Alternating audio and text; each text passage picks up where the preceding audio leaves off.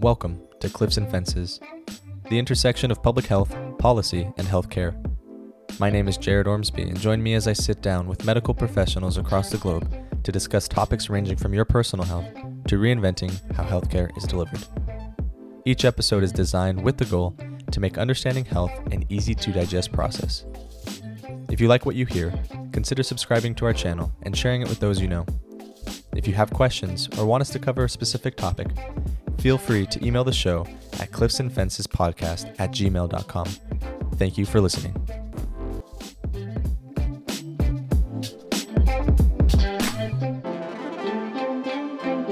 The following recording was previously recorded and released under our old title.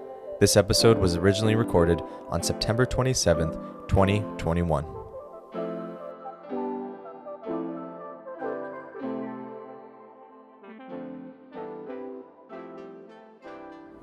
All right, I'm joined now by Dr. Jeffrey Klausner. Um, today he's going to talk to us a little bit about natural immunity, some work that he's doing in that area. Uh, and so without further ado, I'll allow him to uh, introduce himself. Dr. Klausner, how are you doing today? All right, good. Very happy to be here with you. Great. Um, so I reached out to you uh, a few weeks back to talk uh, about uh, some work that you're doing in the natural immunity. You wrote an op ed uh, in MedPage titled Quit Ignoring Natural COVID Immunity. Um, before we dive into your research and, and your op ed, um, talk to us about natural immunity for the, the, you know, going to work nine to five person who doesn't really have time to dig into deep to this stuff. What is natural immunity? Right. So, natural immunity uh, typically refers to the immunity that um, an individual acquires after they recover from infection. So when I went to medical school in the 1980s, uh, they taught us that you know if you got measles, if you got uh, chicken pox, if you got you know polio, if you got different infectious diseases and you recovered, you were immune, you were protected from repeat infection. And really that's the basis of infectious disease immunology and the original discovery of you know vaccination and vaccines back in the 1800s is that when people were you know naturally infected and they recovered then they were immune from repeat infection. And that's what you know um, you know Jenner uh, tried to do originally with a smallpox vaccine by taking you know an infection at the time was smallpox and then he you know inoculated that smallpox to a young uh, boy. And then a month later he tried to infect that boy but because that boy had recovered from small from the cowpox he was protected against smallpox. And that's really right. kind of a foundational aspect of immunity. Now the tricky thing is that um, in some infections which you don't necessarily fully recover from things like HIV infection or AIDS, things like hepatitis C infection, uh, things like herpes or genital herpes, right? So you never fully recover from those. So you do not develop lifelong immunity. But infections that you do recover from, the, the teaching has always been that you will have uh, long-term immunity. Great. So that's that's actually a perfect segue, right? There are some some diseases that, like you said, you don't get that natural immunity from. What what were your findings? So you you did some research uh, into natural immunity, and what did what did you find? What's what's the difference between the the uh, immunity offered by the vaccine versus someone that doesn't get vaccinated but's been you know completely recovered from COVID? Right. So very early on in the uh, epidemic, in you know like March, April 2020, there was an interesting study of um, people on a fishing vessel. And there was an outbreak of, uh, you know, SARS-CoV-2 or COVID-19 on this fishing vessel. Mm-hmm. And for some reason, they had blood tests on people uh, before they went on the uh, fishing vessel. And then they uh, looked at the people who got infected uh, on the fishing vessel. And then they looked at uh, people who did not get infected. And they found that the people who did not get infected already had antibodies to SARS-CoV-2. So they had been previously infected probably several weeks or a month or two later. And, you know, that made me think, okay, well, SARS-CoV-2 is probably acting like every other, you know, viral infection that you recover from. Mm-hmm. Probably is uh, protective immunity.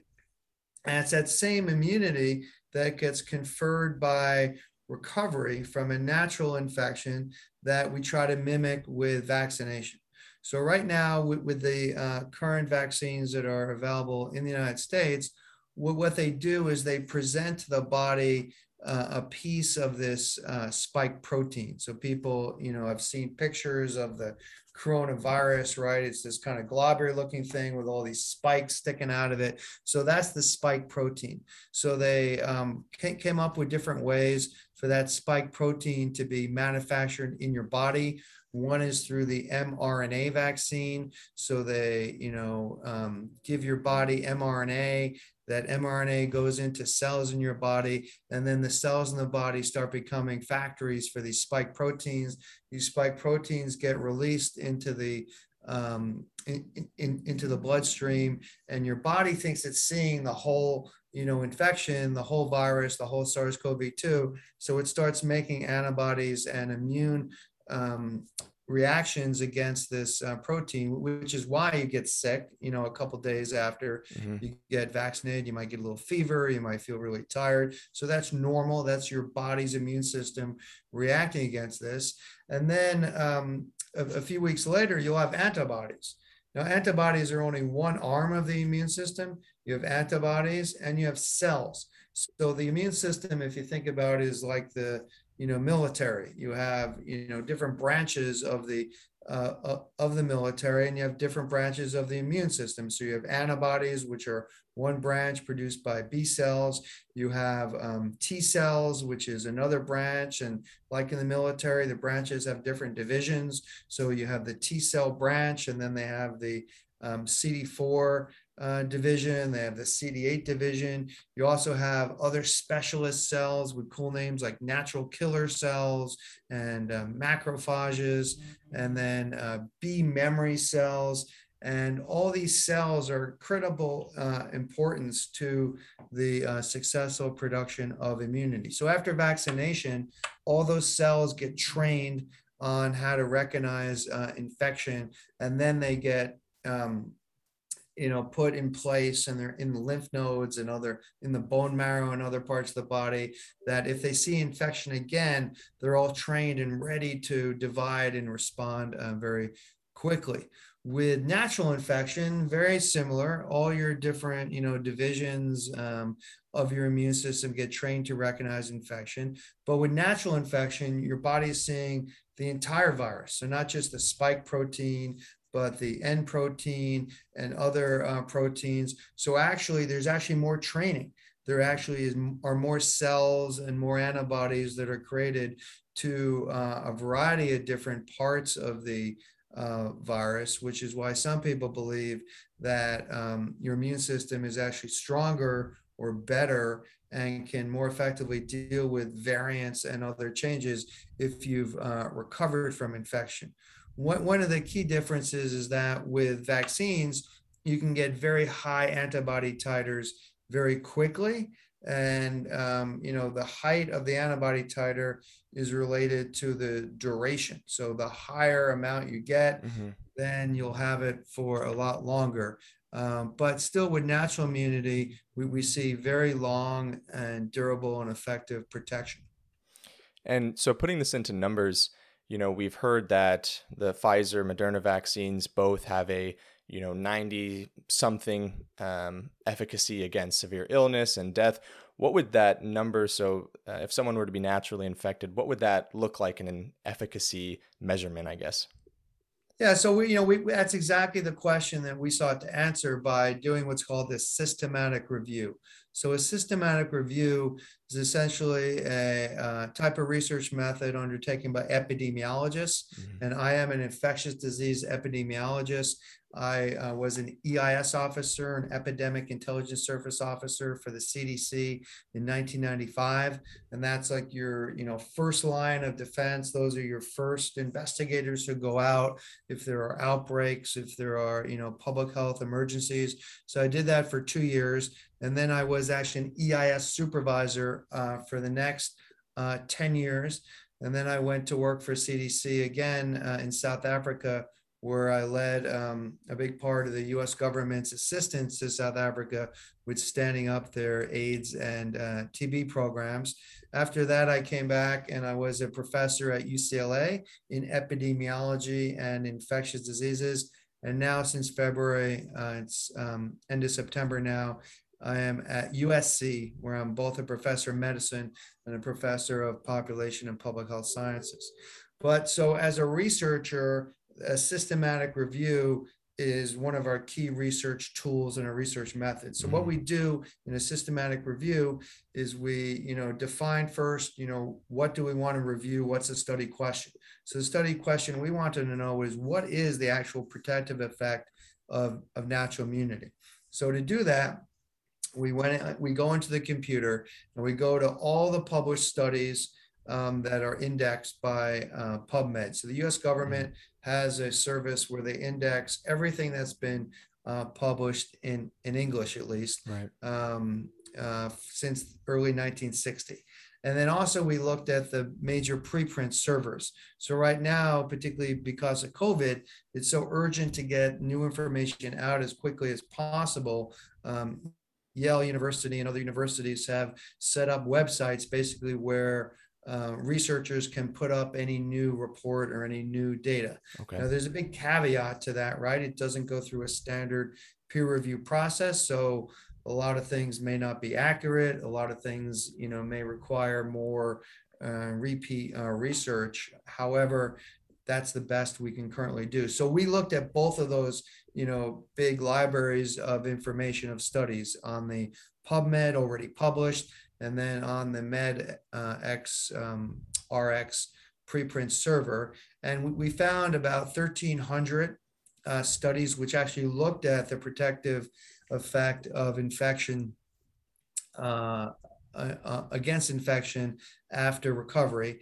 And then uh, a lot of the studies, it was unclear exactly what they were measuring, what the definitions of initial infection were, what the outcomes were, and we sure. wanted to be very strict. Mm-hmm. We want to be very specific.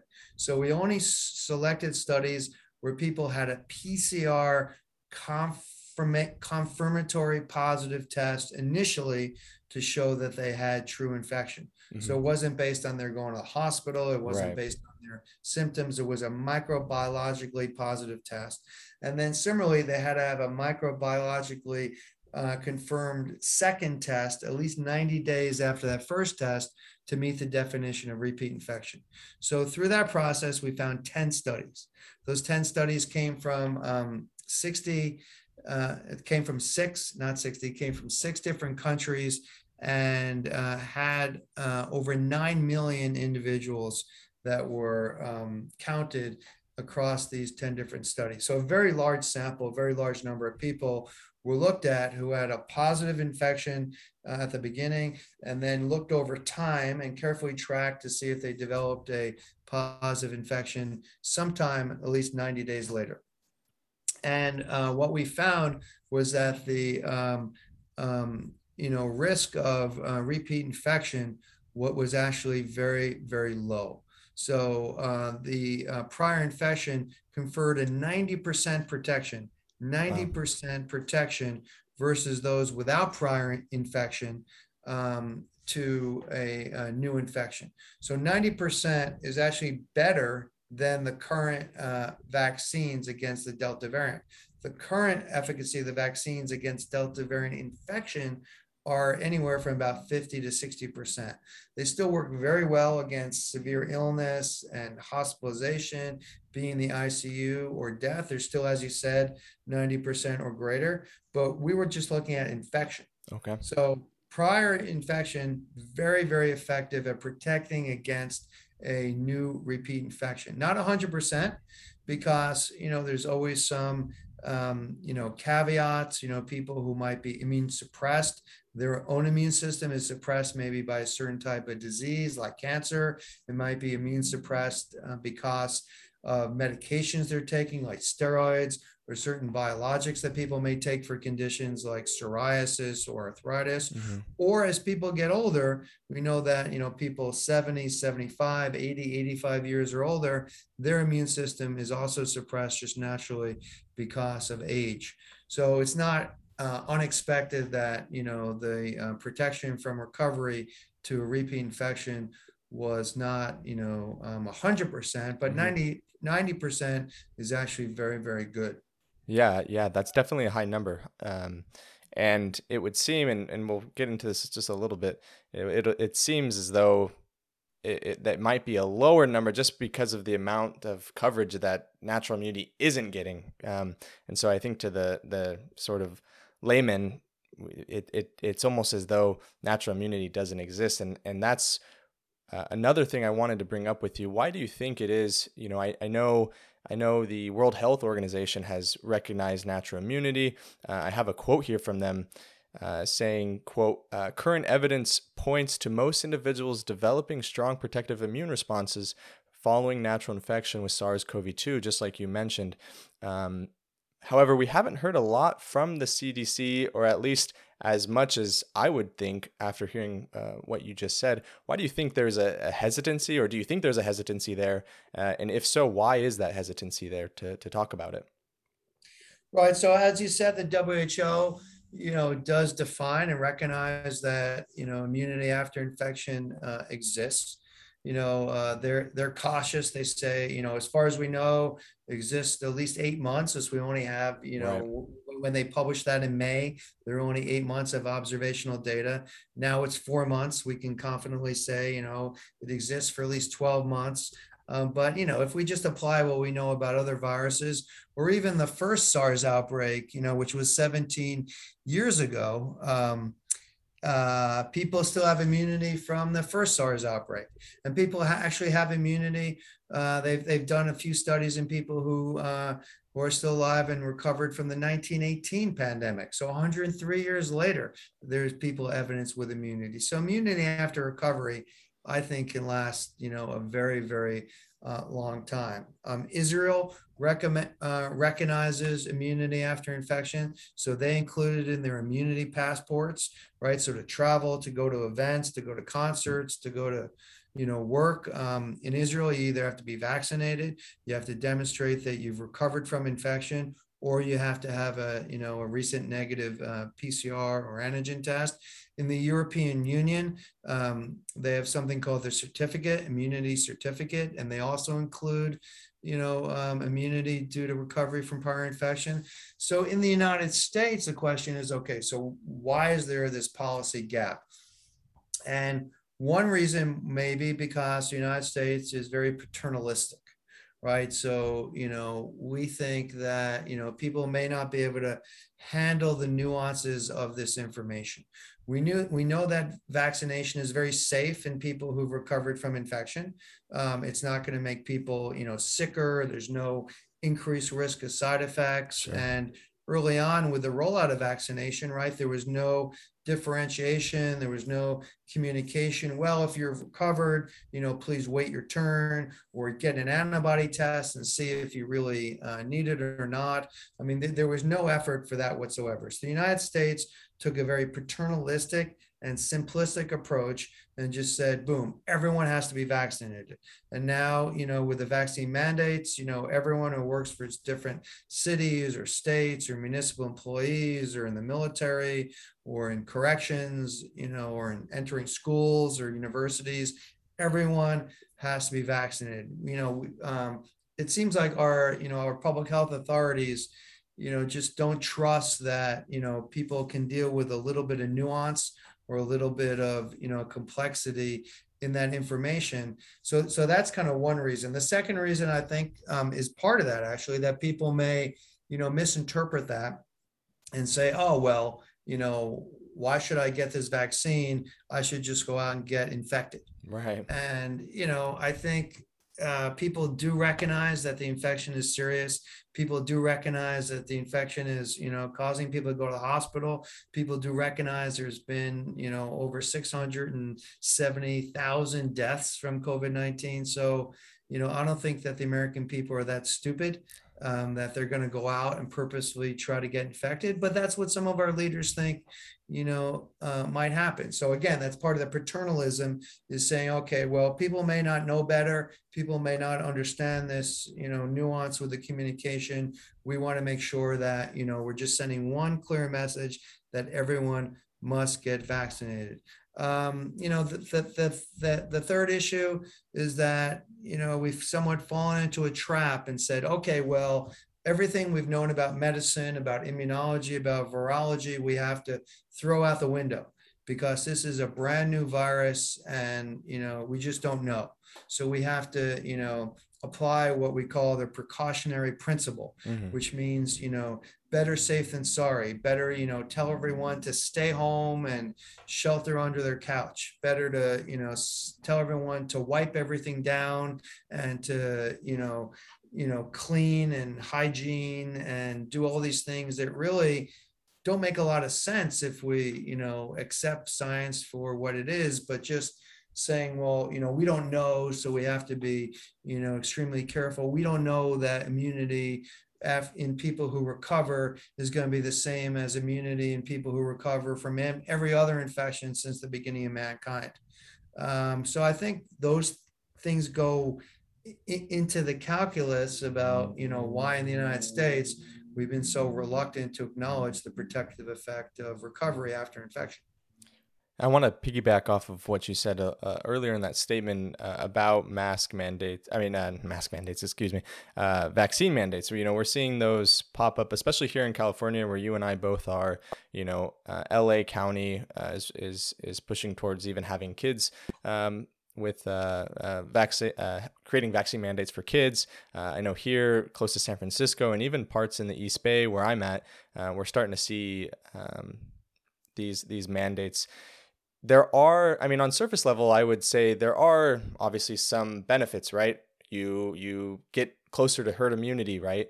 Um, you know I, I hear a lot of people say you know you don't have the right to infect other people and so on. So at surface level i would say for the common person it's you know okay i don't disagree fully with with vaccine mandates but what are the potential downsides of these vaccine mandates? What are the harms that that, that it poses well, I mean, I'm a big supporter of vaccine mandates, and I think you know we should have initiated vaccine mandates in January, and you know we could have saved a lot more lives. Sure.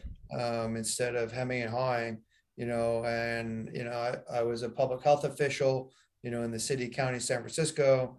I was a you know health official in South Africa, and you know, public health does have different ethics than medicine. So a physician taking care of a patient, they're obligated to do no harm and to do the best for the patient in front of them. Public health, the obligation is what we call beneficence, is to do good. Right. So you and you want to do good for the most number of people, and that may mean that you know a few people, um, you know, may have you know side effects or you know adverse uh, consequences from your intervention. It also could mean that you know people could suffer suffer you know um, you know decrements to their civil liberties right? So you know anything that you do uh, often in you know public health whether it be you know put up speed limits on driving. Okay you're interfering with my civil liberties to drive as fast as i want. You know not allowing driving under the influence having you know uh, vaccine requirements for seventh grade or for kindergarten school entry, right? So all those interfere with individual civil liberties, but they're for the benefit of the larger community. So, um, you know, the downside to vaccine mandates are, are, are the stress and the right. tension and the anxiety and, you know, the, you know, anger that it's generated in you know a few people, but those few people are are very loud. Um, there's also some downsides to the administrative you know costs that businesses you know have to incur by collecting the information by collating the information by you know monitoring the um, you know, information i mean it would be great if we just you know had the vaccine out there like we did and just everyone you know ran to get vaccinated. But you know that that worked for about 50% of people but still there were 50% of people that you know did not get vaccinated. And the you know data now are very clear you know 70% of the people in the hospital and people are dying are unvaccinated. Mm-hmm. so lack of vaccination directly related to hospitalization and death those hospitalizations and deaths uh, have costs not only for that individual but for society right? So a lot of those people are not fully insured. Uh, those you know hospital beds take up you know space for you know other people who may need to be in the hospital or may need to get procedures right? Hospitals are overwhelmed. They can't provide the you know standard uh, quality care that they should be providing. So there are costs you know, to the the the lack of vaccination that that's high enough. So I think, you know, early on also we, we thought that there was, you know, benefits to, you know, reaching herd immunity, that this would really, you know, eliminate the spread of infection. Um, you know, with the current vaccine efficacy about 50% on on um, reducing risk for infection and the fact that people can still spread infection, although not as well as someone who's been unvaccinated, because your duration of spread is shorter. You know, our, our goal of reaching herd immunity through vaccination, it, you know, be, becomes more difficult. Um, you know, other downsides are that, yeah, I mean, there may be some rare side effects. So, you know, early on we heard about, you know, with certain vaccines, you know, blood clots, and people were concerned about that. We also heard about, you know, inflammation of the heart or the tissue around the heart, myocarditis. I mean, those are very rare, uh, but they're not zero. So, you know, there's 80 million people or so in the United States who are unvaccinated. You know, once we get those, if we get those 80 million additional people vaccinated, you know, there may be anywhere from, you know, 10 to 100 additional, you know, serious adverse events. But, you know, on the flip side, among those, you know, 80 million, you may have, you know, um, you know, 2 million die. Uh, so it's 2 million deaths versus, you know, 100,000, you know, adverse events. Um, so that's kind of the part of the public health uh, calculus uh, to, you know, some issues about, you know, w- w- what the benefits, the mandates are, reduce, ho- reduce death, reduce hospitalization, keep people working, keep schools open, keep our fire departments and police agencies staffed, you know, versus the, you know, downsides, uh, which may be, you know, a small increase in these adverse events and the additional, you know, bureaucratic and administrative costs. Sure. I, I want to quickly just follow up with that because earlier on you mentioned something about uh, certain countries implementing uh, sort of like immunity cards. Could that be something to maybe please both sides, right? Because there's obviously, as you mentioned, there's a loud voice for opposition of mask mandates, and then there's you know the voices of of people that are for them. Um, could immunity cards or immunity mandates sort of be a a, a feasible um, meet in the middle uh, sort of uh, solution? Yeah, I mean, I, I, I, think you know focusing on immunity, uh, you know, and how you get to immunity through these different path, so that be vaccination or recovery from infection, is really where we need to be. And I, I see that as the middle of the road. And in my career, I've tried as best I can to stay in the middle of the road. Right. If you go one, if you go to one side or the other, you're bound to hit the guardrail or bound to fall off the road. So it's much safer to be a, a leader in the middle of the road. You're also going to get a lot more done. You can get to where you want to go a lot faster. So I think uh, that there's good rationale now and good evidence to recognize immunity due to recovery from infection and include that, you know, either as a bona fide medical exemption, right? So all these vaccine requirements allow for a medical exemption. Right now, in general, the only allowable medical exemption is, is someone has a severe allergy to any components within the vaccine product. But I would argue that another bona fide medical exemption that you know should be conferred by a you know a clinician or licensed, you know, practitioner is if someone has recovered from infection. Mm-hmm. So it shouldn't be dependent on someone's self-report who says, "Oh yeah, last year I had oh, yeah. a you know bad cold and fever." It should be based on you know microbiological evidence of prior infection, which could be a, pro- a prior positive antibody test, could be a prior positive PCR test. It could be a, even a prior positive antigen test that was done in the clinic. I wouldn't necessarily trust the home test, not necessarily because the home tests don't work, because you know people may you know fabricate a home test result for the purpose of you know avoiding the vaccination requirement.